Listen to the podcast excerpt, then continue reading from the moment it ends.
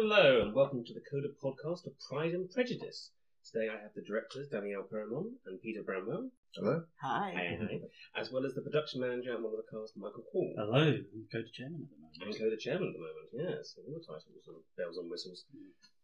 Right, we're going to start with the vision. How did you two get to become the directors of this show? Wow. You first. Yeah, that's a story in itself. Directing this show, I think I've got to give a lot of credit here to Michael, because I got a call must have been January. Yeah, I think it was January 2022. It's still cold outside. And he was saying, well, I think you might be good at directing a show. And I thought, no, that's not me. And then I did some thinking about it. I did some panicking about it. And I thought, if I have a co-director, I think that's something that could be manageable. And then Michael did some behind-the-scenes stuff, got hold of Peter, and then... I think Peter was your suggestion, though, wasn't it, as a co-director? I think so. I can't... Well, I remember a CODA social event. It must have been the Christmas thing up in the... Dog and Ball. The Dog and Ball. Yeah. That's right, and I mentioned about doing it, and then I'd forgotten that, I'd actually said it, and then you came back to me in January... towards the end of January, and said, would I be prepared to co-direct with Daniel? And I said, yeah.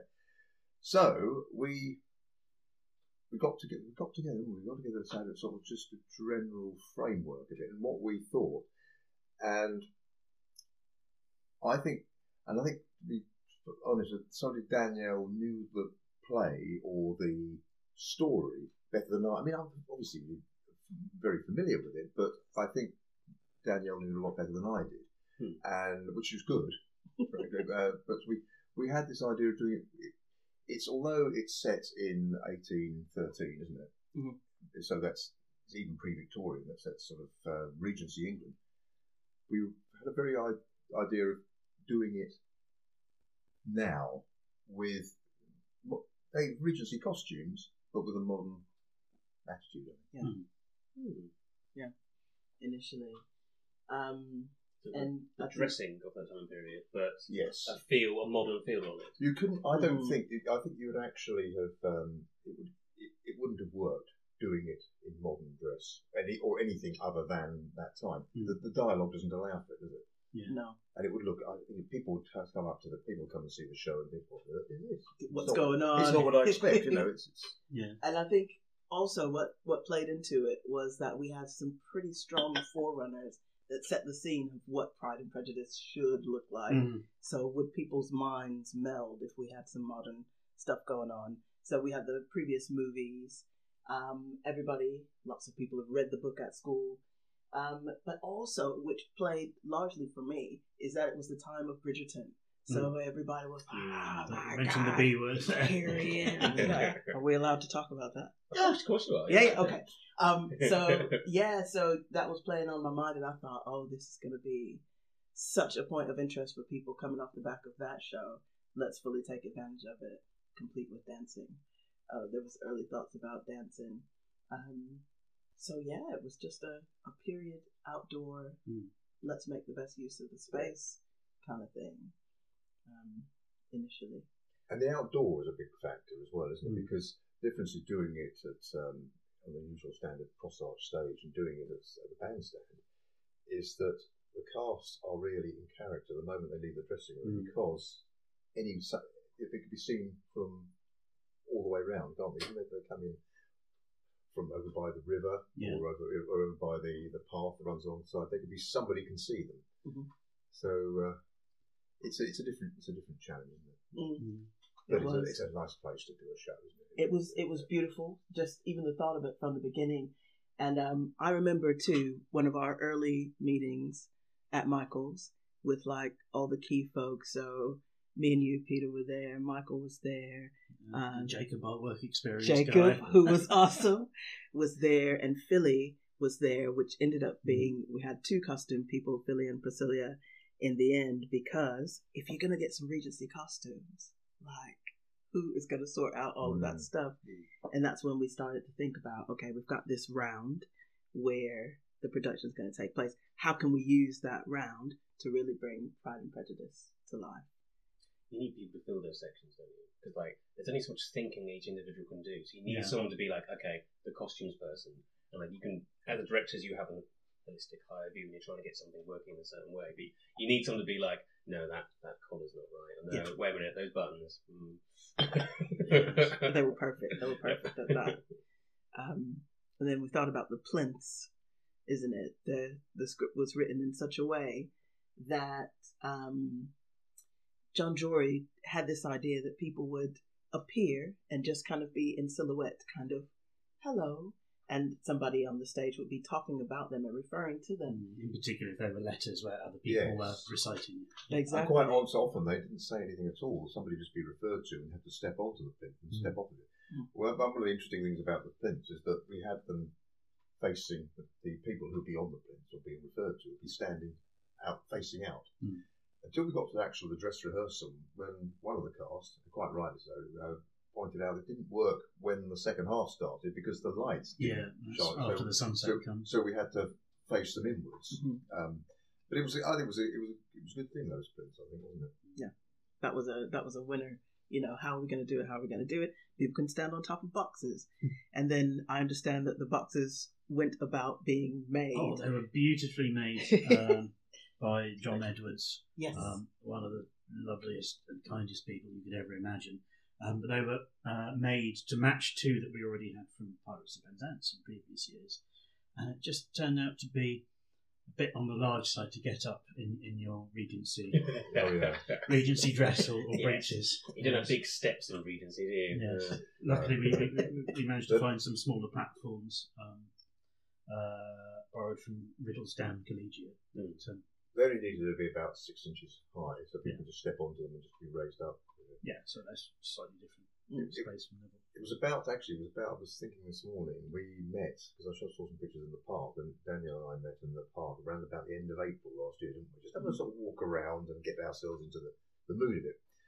And it was very overgrown, wasn't it? There was reeds and things. Oh, there's another park show coming up, so we'll do some pruning. Well, but mind you, that hadn't been done for that. We hadn't been in the park performing since 2018. Yeah. Mm-hmm. Romeo and Juliet. Mm-hmm. Was that your first CODA show as well, Daniel? That was my first CODA show. Yeah. Been busy with the producers in 2019, and then other reasons why things didn't happen in 2020. Well, I don't think anyone pruned them at all. No, it wasn't just the pruning, but when it comes to the production side of things, our layout. Nowadays is to have two shipping containers to act as dressing rooms for the cast, as well as places where equipment, props and costumes can be stored overnight between the shows, locked up. But they've got to come in on a lorry with a big crane thing at the back.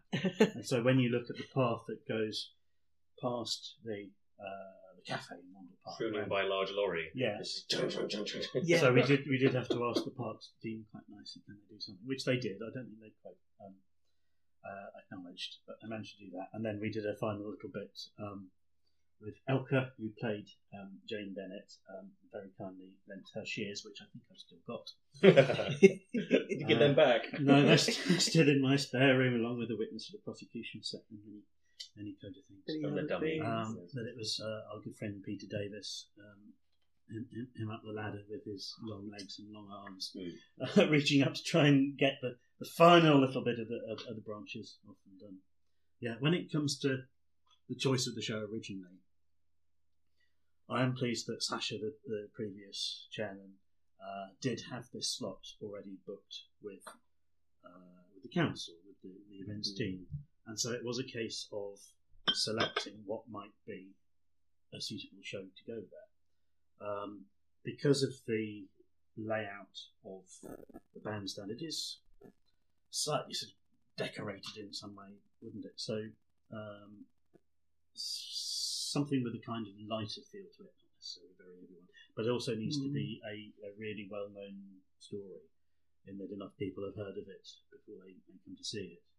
And I knew that there had been a different version of Pride and Prejudice done at the Regent's Park Open Air Theatre. Matthew Kelly was in that one. And if you go to Baker Street Tube Station, there is a underpass in front of it going underneath Euston Road, And in there they have a little model of the set for that version of Pride and Prejudice. Perhaps not looking too unlike our bandstand. Ooh. So it had always been at the back of my head as a possible one for that performance space. Wait, sorry. So you got that idea from going through that underpass and seeing? Yes, it's called the Wonder. I had seen that production in Regent's Park, maybe 2016, 2017. It was a bit damp, but it was as it sometimes can be in open air. Mm-hmm, mm-hmm. The weather all the eggs. But really, but I had a look at I think 3 different adaptations in the end, and I knew that I wanted to have as much of the full story as I could with that wonderfully witty, difficult to perform sometimes, witty, ironic dialogue right the way through, where people are just putting in the absolutely wonderfully constructed phrases with that sense of irony. Difficult to act. Shall we talk about the casting? Yeah. So we've got the idea of the vision, we've got the area, we've got the directors, you've got your scripts ordered, you need the people. And I was just going to say about the area, just one final point about that. When we went to visit for the first time, I think that was the time that we also discovered that there was already a community of very small, furry creatures that were living on the set. And our hope from that day forward was that if we pruned back the bushes, perhaps we wouldn't see these small rodents appearing during they were there before we got there. Yeah, and featuring some of the photos. Yes, none of the official ones that ended up on our website. But our wonderful friend Paul Grace did take some photos of the dress rehearsal, including both of you looking most intently at the actors, and there were one or two of the mice going past as well. I didn't want to leave them out, so there we go. It's fantastic. I'd love to see those. I've got them here somewhere. So casting, first round of casting, how did that go? Did you get all in one go? No, we didn't. We straight in. We did. We had 2 days of casting. I was, but even then, there was the part of Mrs. Bennett. We actually was cast between the shows of Steel Magnolias. Yes. Then we had, but even then, we still had some other parts to fill. It's very difficult sometimes to pick in a show or doing a show is that you tend to think that sometimes some shows will pull a load of people in, but you can never tell. Mm. We did have, and as it was also the 3rd show we'd done that year, there's only 2 people who were in Little Women, which was only 4 or 5 months earlier, that were actually involved in Pride and Prejudice. So it was quite a varied cast, didn't we? Mm. So we had to go. So some of them we had to start rehearsals, and then some people can't. Well, some people had to bring in. I think what is very apparent, and it was in a nice way, because that's just the way amateur dramatics is there are people of very different experiences. Mm-hmm. Some were extremely experienced, very very confident. For some people, it was for others, and they all came through at the end. I think a lot of that bounced off on other people, isn't it? Mm. I think so. I think that's a really good place to put it if you think about starting lines. And if there's one starting line, when it came to our cast, some people were ahead in terms of their experience and what they knew how to do and what they brought. Some people were maybe a little bit behind that line. Maybe it's their first show. Mm. Maybe it's the first time doing rehearsals, learning lines and remembering them and then saying them in front of people. So, but by the end, everybody got to the finish line at the same time. Yeah. So everyone had run the same race in one way or another. It's funny how often that happens that way. And every time you're like, it's not going to happen, it's not going to come together. Yeah. And you get there, it's like, oh, you've got a show. Yeah. Usually like the dress rehearsal, you're like, oh, it worked. Mm. Sometimes it's the first night. And I really have to give credit to Peter for letting me know that was a normal feeling to have. Yeah, normal. That at the beginning of the show, it's like, oh my God, we got how many weeks? Is it going to happen? I remember tears and people really upset on one dress rehearsal for a show. Because they were like, it's doomed. Just the dress rehearsal, doomed. And then opening night was just, everything worked. Yeah. Just all worked. Can you indicate without speaking which one it was? That was producers. Oh, there was a lot of tears in the dress rehearsal. Producers, a lot of people were very, very upset. I mean, I was production manager on that one as well, but I think I was worrying about everything else. That I was sure that. I think there were, occasionally there were rehearsals because having a large cast as well. Oh my God, 14 in this show. Is 14's big. We had. And doing it when we were doing it, there was a lot of absenteeism, wasn't there? Always is. I had COVID during the rehearsal period for a week. Which you're quite right, but there is. But I think more for this show than I was perhaps anticipating. I think that's really fair to say. I don't know what influenced it. People had life events going on, like, getting married. People were going on holiday. We did have COVID still rearing its head. That's true. And that affected a few cast members. Yeah.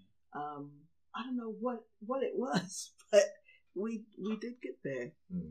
Maybe after COVID we've had 2 years where people haven't had a chance to have those life events. And so this was the summer of 22. Maybe that was the first time that people were really getting back into it. True.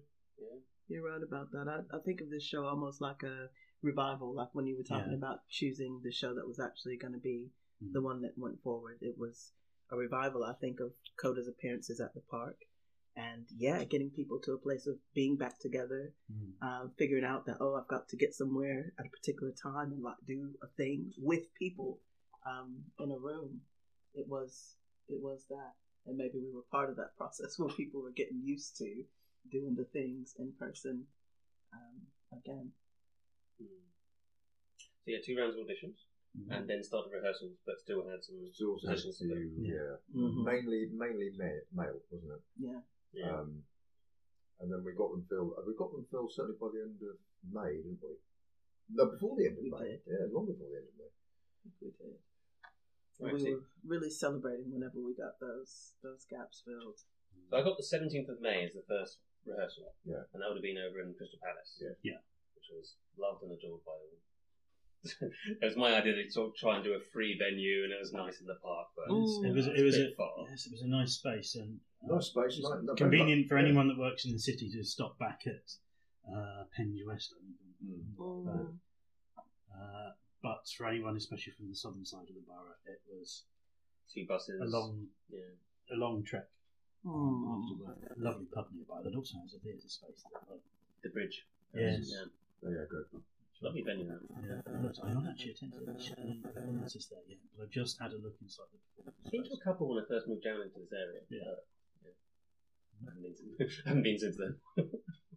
We end up a bit busy, don't we? Yes, we end up doing things like our own shows. It was a shame. I think it was a shame that we couldn't stay at Crystal Palace. Yeah. If I would have been able to pick that venue up and move it to a slightly closer location. I thought later that Sunday rehearsals would have been good there. People could have got there. Yeah. Plenty of time. Oh, that's a good idea. Yeah. I mean, maybe in the future Sunday rehearsals would be a great place when it's summer. Yes. Might be an idea for Alice. I could book ahead on Sundays. I think I've already booked the Alice rehearsals. It would save money, wouldn't we? Anyway. Getting off that subject. So we've got the cast list in front of us here. Do a shout out. There's a lot. There's 14. 14 of us. Well, at the top of this, there's Megan Farish, who was Elizabeth Bennett, and I thought she was a huge role. It's one of those times that I think she was on stage for all but 2 or 3 minutes, possibly. Yeah. Mm-hmm. Yeah. And she, I mean, that is a talent that she's got.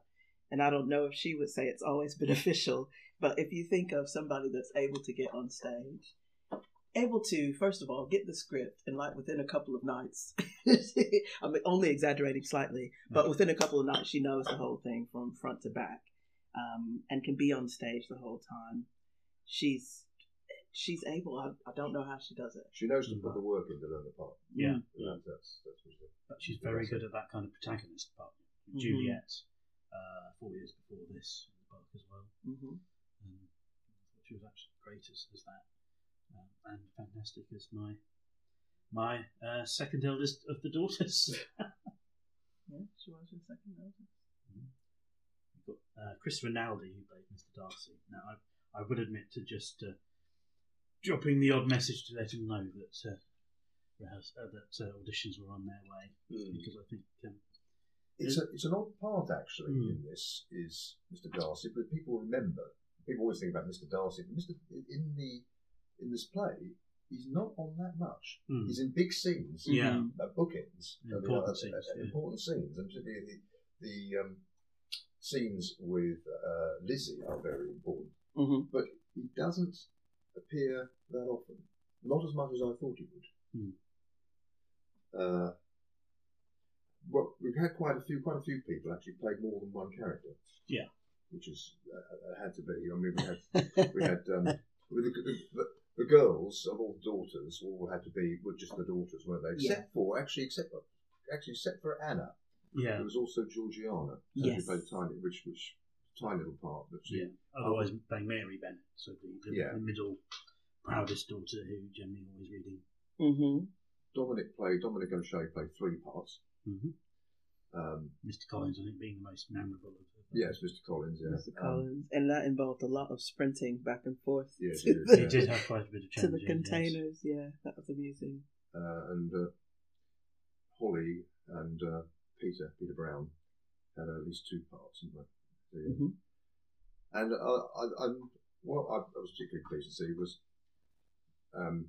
Charlie, who is not on her own.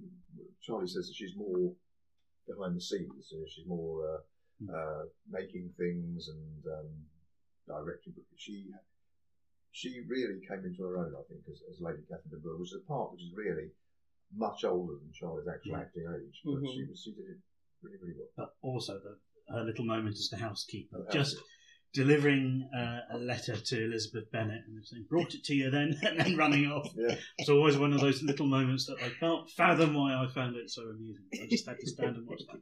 I think overall, you wouldn't change anything, would you? Oh no, not at all. No. And I think once we got our final piece of the puzzle, it felt like a puzzle that fit.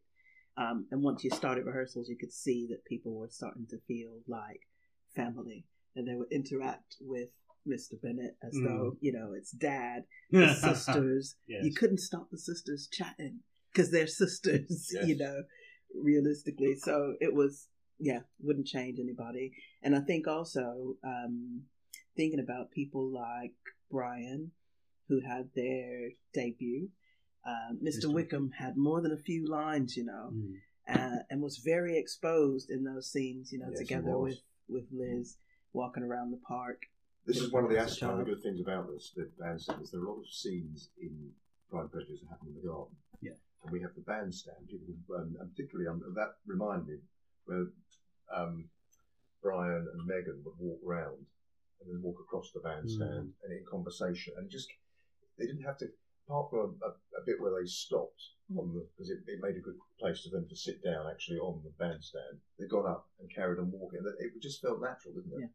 Brian, and he came along actually with somebody else who was auditioning, and then we ended up giving him the part. We were glad he did. Mm-hmm. Has he got married recently? That's appeared on Facebook. Oh, I know that. I know it was in the books, but I shan't say because I haven't heard words yet. Right. Okay. Oh, right. Awesome. Yeah. Congratulations, dude. Yeah. Yeah.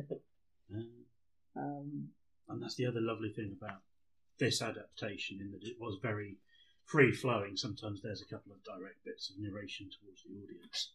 Mm-hmm.